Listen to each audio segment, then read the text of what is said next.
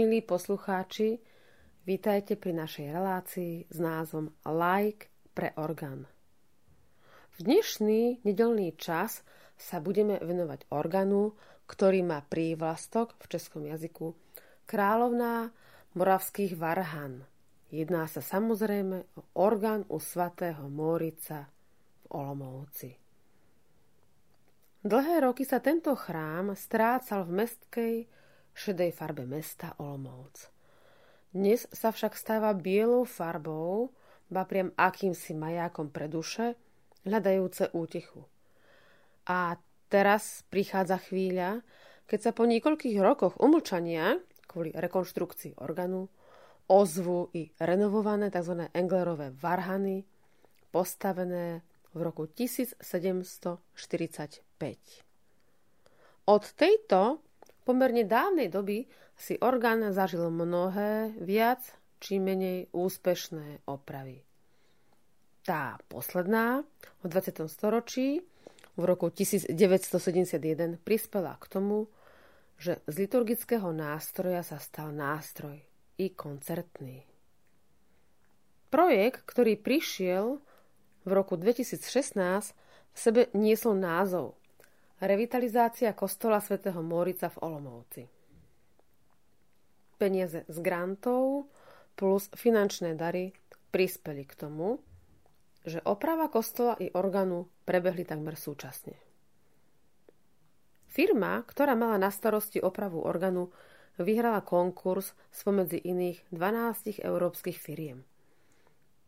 A spomínanou firmou je organárska firma Anton Škrabl zo Slovenska.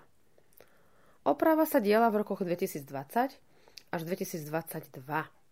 Takže mnohé jej aktivity vrátane prevozu skomplikovali protipandemické opatrenia. No napriek tomu sa v máji roku 2022 začali jednotlivé časti opraveného nástroja vrácať do mesta Olomouc. Mnoho hodín tejto mravenčej práce sa venovalo novej zvukovosti – register, ktorý pribudol, má charakter najväčšej drevenej píšťaly, dĺžku viac ako 10 metrov, šírku takmer 60 cm a hĺbku takmer 95 cm. Táto píšťala registra Untersatz 64 stopového bola najprv rozrezaná na tri časti a spojila sa na mieste. Mnoho iných kuriozít sa nájde v tomto nástroji. Práca ladičov, a intonérov si vyžiadala mnoho denného úsilia, lebo za deň sa dalo naladiť maximálne 1 až 2 registre. A v čase, keď sa preberá takmer nový nástroj, sa musí počkať, kým sa materiál tzv. usadí. Nová koža, nové plstenie, musadzené ložiská potrebujú čas, kým sa usadia a doregulujú. Keďže prepoštský chrám svätého Mórica patrí od 13. storočia medzi významné chrámy našej spoločnej slovanskej kresťanskej kultúry, je postavenie tohto orgánu v roku 1745 významný počin. Od počiatku bol finančne nákladný, no podarilo sa ho až do dnešný čas udržieť v stabilite. Požiar, ktorý zasiahol kostol v roku 1709, zničil všetky drevené zariadenia kostola. Zhorelo 30 oltárov, lavice, kazateľnice, no najmä orgán, ktorý bol postavený v renesancii v roku 1585. Prepošt František Giannini stál pred ťažkou úlohou zabezpečiť orgán, ktorý by zodpovedal funkcii tohto chrámu. A prácu zveril bratislavskému majstrovi, Michailovi Englerovi, ktorý sa 6.9.1688 narodil v meste Bratislav a v tomto istom meste 15.1. roku 1760 aj umrel. Po spomínanom požiari bol orgán dokončený. Organár mal dostať sumu 7000 zlatých, ktoré však nedostal a bolo to dlhodobo ešte predmetom sporov. Orgán mal na tú dobu excelentný počet registrov, a to 41. V tej dobe bol podporovaný cyrilometodský kult. Dňa 9.10.1754 sa vysviacky zúčastnila samotná Mária Terezia je manžel. Prepošt Giannini sa zo svojho života pričinil o znovu postavenie chrámu a farnosť, ktorá prežila dvojo morových epidémií, z popola smrti pozdvihla sa novým orgánom a vybavením kostola. A tak sa chrám opäť zaskvel svojim leskom. Zmienený požiar, milí poslucháči, v roku 1709 naozaj zničil všetko drevené. Nový chór bol postavený až v roku 1719. 36 rokov po tomto dátume bol dokončený orgán Michaela Englera. Suma 7000 zlatých bola však vysoká a tento konečný honorár mu aj tak nebol nikdy vyplatený. Orgán je cenený nielen ako zvuková pamiatka, ale i ako výtvarné dielo. Jeho sochy. Nádherný prospekt, plný rezbárske zručnosti, sú spoluautorstvom majstra Hansa Gregora Arlicha. A po postavení organu hudobný kritik napísal – Englerov trojmanulový nástroj je geniálnym proroctvom, čo môže tento orgán ako zvuková vizia zaznieť, súznieť, môže byť vnímaný v tomto chrámovom priestore. Lebo ten priestor to znesie. Organový prospekt, milí poslucháči, je u svatého Vorica členený na hlavný stroj a dva bočné. Je bohato zdobený akantami, girlandou a celú skriňu dekoruje 22 anielov, ba dokonca prospekt nesie znaky slobodomurárov. Orgán si odniesol niekoľko dôkladných opráv. Také najvýraznejšie boli v roku 1843, 1880 a 1896. V roku 1927 mu bol zabezpečený pohon na elektrické čerpadlo. Nový 5-manuálový orgán v 60. rokoch zabezpečila firma Rigger Kloss. Po rekonštrukcii firmy Scrabble má orgán teraz 95 znejúcich registrov a 8012 píšťal. Ale ak opäť poskočíme v minulosti, orgán i samotný chrám bol viackrát ohrozený demoláciou. A to napríklad v rokoch 1977 a v rokoch 1982, keď boli odstreľované budovy okolo chrámu, aby tam v blízkom okolí vznikol prior či iné obchodné reťazce.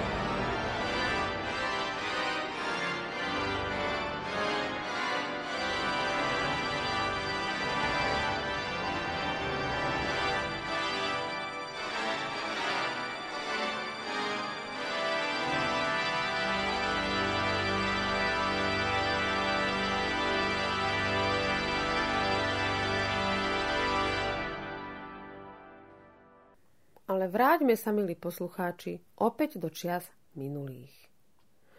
Keď v roku 1722 prichádza do Olomouca talianský šľachtic, otec Francesco Giannini, ktorého volali František, ten vysoko pozdvihol aktivity barokového štýlu v Hanáckom kraji. V rokoch 1722 až 1730 sa prestával chrámový priestor a vznikol nový chór.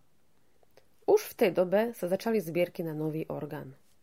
Ich realizáciu začal Jozef Emanuel Hensler. Pôvodný orgán mal mať dva manuály a 37 registrov. No organár nečakane vo veku 45 rokov umiera. Orgán bol dokončený v rozsahu dvoch tretín. Po rozličných iných a nie veľmi úspešných návrhoch, lebo organári umierali, dal prepošt Giannini prednosť organárovi Michailovi Englerovi mladšiemu. Jeho reklamu urobil orgán, ktorý mal 48 registrov a bol postavený v evanielskom kostole mesta Pržek.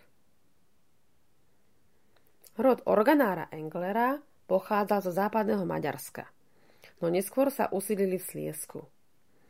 Michal Engler za svoj život postavil 287 orgánov. Z toho boli iba 4 orgány trojmanuálové. Engler prišiel do Olomovca roku 1737 a vypracoval niekoľko návrhov. Ten prvý návrh najprv počítal s prestavbou orgánu po organárovi Henslerovi za sumu 1700 zlatých.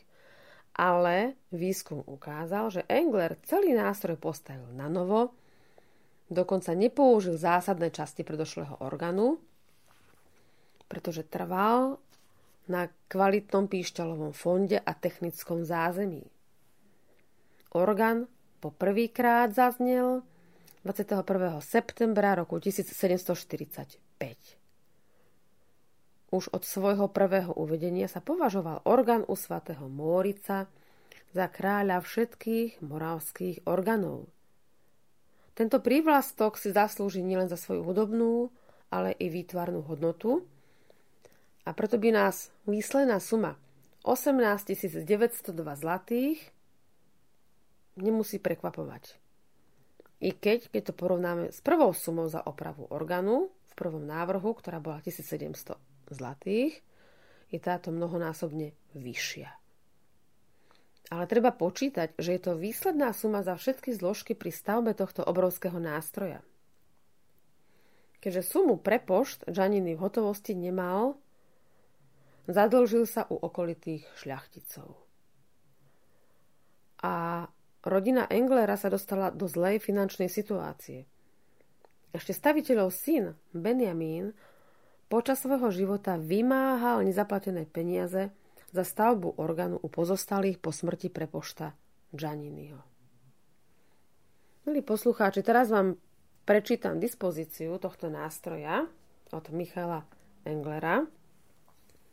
Takže, orgán mal tri manuály, ako čítam, mal krátku spodnú oktávu, takže chýbali klávesy veľké CIS a veľké DIS.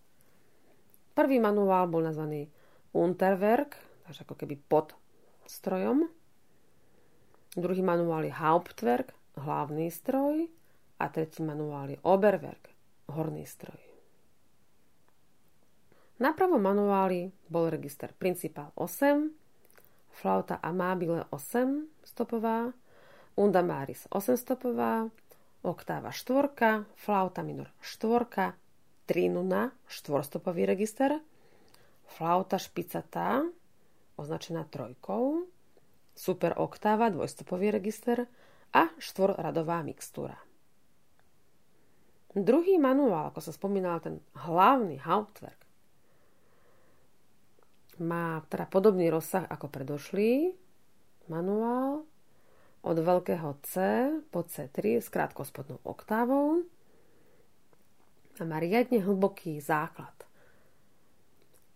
Register principál je osadený v 16-stopovej hĺbke. Bourdon flauta, tiež 16-stopovej, takisto register salicet.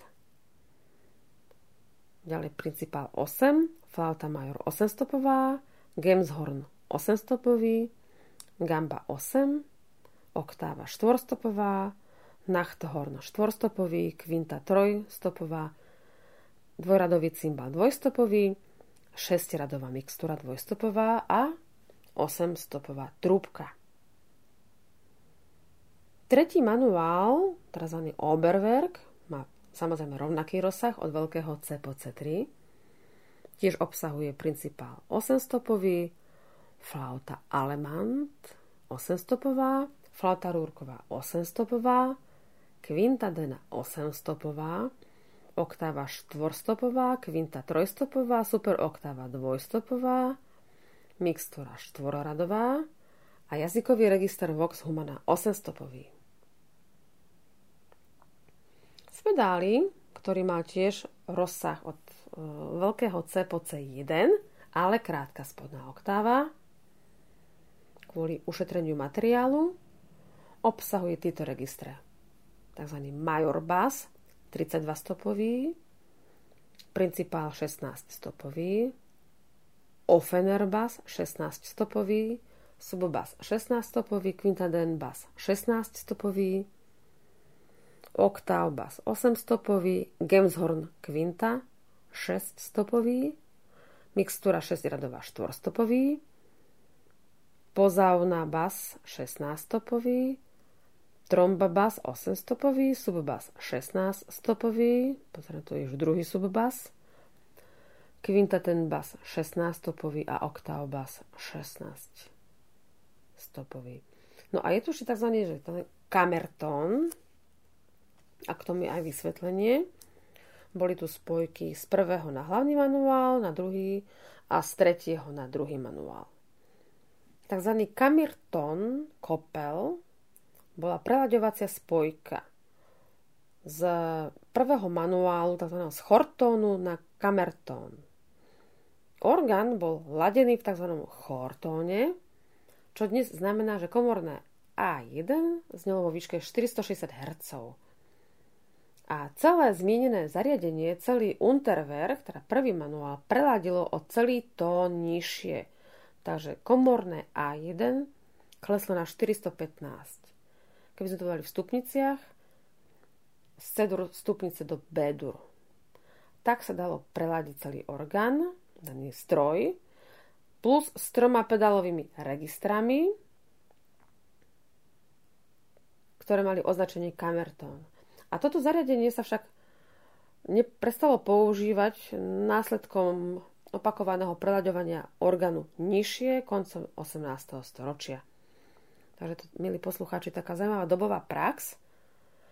A jednotlivé registre ešte boli také tri, také špeciálne. Bol to zvonček na kalkanta, ktorý šlapal mechy. Ďalej tam boli dva zrkadlové registre, ktoré sa volali vakant 9 uzatvárajúcich ventilov a orgán mal 7 mechov. A po tejto vyčerpávajúcej technickej informácii, my poslucháči, sa započúvajme do tónov organovej symfónie Démol, ktorá je práve hraná na tomto nástroje u svätého Morica. A autorom tejto skladby je Alexander Gilman. Počujeme si prvú úvodnú časť.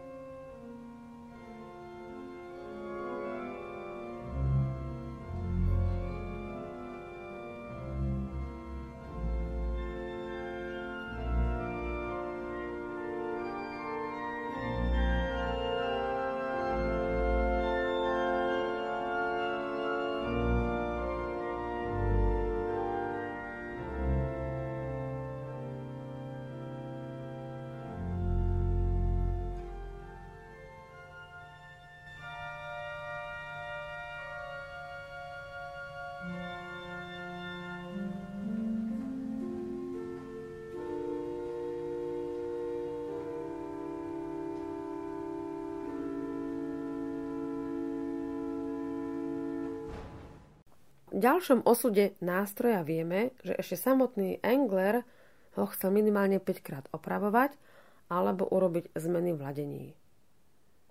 Komorné A1 tu totiž to znelo na 460 Hz, čo je dosť vysoko. Hráči na orgáne mali pripomienky, že niektoré registre vôbec nie sú vhodné na sprevádzanie dýchových či iných údobných nástrojov. Takzvané preladenie orgánu nastalo koncom 18. storočia. V roku 1834 boli do orgánu pristavané dva pedálové registre. Kontrapozavná 32 stopová a na treťom manuáli sa jazykový register Vox Humana vymenil za vtedy módny Fagot Hoboj 8 stopový. V rozsahu manuálu sa tiež udiali zmeny. Doplnili sa chýbajúce klávesy veľké cis a dis, takže orgán mal plne chromatickú spodnú oktávu. Začiatkom 20. storočia sa opäť rozmýšľalo o prestavbe, najmä o rozšírení orgánu, ku ktorému našťastie nedošlo. Orgán sa tak vyhol pneumatickej traktúre a zachoval si svoj barokový charakter. V roku 1924 novojičínsky organár Johann Neuser mladší orgán kompletne vyčistil, konzervoval a neskôr v roku 1927 ho opatil elektrickým čerpadlom vzduchu. Náročné obdobie druhej svetovej vojny orgán prežil, no jeho technický stav bol žalostný. V 50. rokoch 20. storočia sa začali organológovia zaoberať tematikou reštaurovania orgánu – no nakoniec upustili od návratu k pôvodnej verzii z roku 1745 a nasledoval sled pokusov rekonštrukcie, reštaurovania, rozšírenia orgánu. S opusovým číslom 3287 firmy Továrna na výrobu Varhan Skrnova došlo ku kolaudácii a menej úspešnej spokojnosti. Krnováci totiž to nemali skúsenosti s opravou historických orgánov. V roku 1971 sa uskutočnila ďalšia oprava, na ktorú sumou 2,5 milióna českých korún prispel štát a zvyšok doplatil farský úrad. Umelecký a odborný dohľad mal vtedy Jiří Reinberger, orgán disponoval 5 manuálmi, 94 znejúcimi registrami a 7980 píšťalami. V kostole od roku 1969 prebiehal organový festival, ktorý má medzinárodnú účasť. A opäť si vypočujeme tóny tohto nádherného orgánu, milí poslucháči.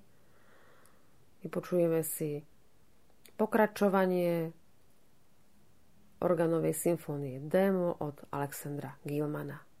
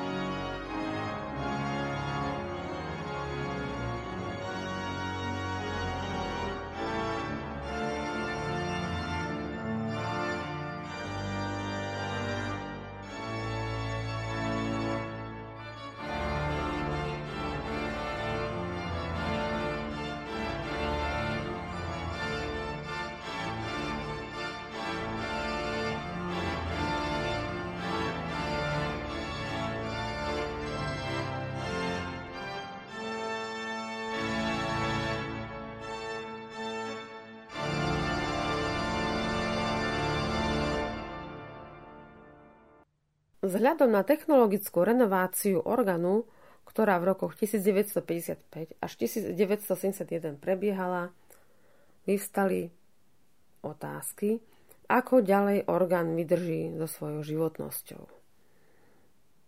V roku 2015 zasadla komisia, ktorá bola zložená z odborníkov v Čechách. A takto vyvstali tri rôzne verzie. Prvá navrhovala vrátiť sa k historickej verzii nástroja z roku 1745. Druhá verzia navrhovala vylepšiť a modernizovať to, čo firma Rieger Kloss postavila, ale nemeniť dispozíciu. Tretia navrhovala súčasný orgán prestavať, zväčšiť, opraviť. Zvíťazil návrh číslo 2 a firma Škrábl zo Slovenska sa mohla pustiť do práce. V rokoch 2020 až 2023 všetkých 1,3 milióna súčiastiek jednotlivých dielov orgánu prešlo rukami majstrov najprv v Olomouci, potom v Slovensku a potom opäť v Olomouci. Najhlbšia drevená píšťala, spomínaný Untersatz 64 stopový, má v najhlbšom tóne frekvenciu 8 Hz, meria 11,5 metra a váži skoro 1 tonu. Je to jediný register v Európe tohto druhu a veľmi ojedinele sa stavia i v okolitom svete. Orgán má dva hracie stoly. Prvý má elektrickú traktúru a ten druhý má mechanickú traktúru a dá sa bezproblémovo využiť i súhra na oboch hracích stoloch. Celé dielo stálo 42 miliónov korún českých, čo sa zaplatilo z fondov Európskej únie a darov. Orgán má teda dnes 95 registrov, 8012 píšťal a ako materiál bol použitý cinovo olovený zliatinový materiál, zinok, meď a rozličné druhy dreva. Dá sa povedať, milí poslucháči, že toto dielo sa podarilo. Na oslavu Boha a na pozdvihnutie duší a duchovných hodnôt keďže ten organový festival, o ktorom som vravela, každoročne prebieha, milí poslucháči, stačí sledovať stránku, ktorú si určite na internete nájde a určite odporúčam navštíviť nielen daný chrám, ale i mesto Olomouc. Milí poslucháči, ďakujem vám za dnešné naše spoločné vnímanie, ako sa zdokonalovalo dielo, z roku 1745, keď si tak predstavíme, že bolo to vlastne 5 rokov pred umrtím Johana Sebastiana Bacha, aké či už vojnové alebo náboženské nepokoje prišli potom. Naozaj nielen ľudia majú svoje osudy, ale aj orgány majú svoje osudy.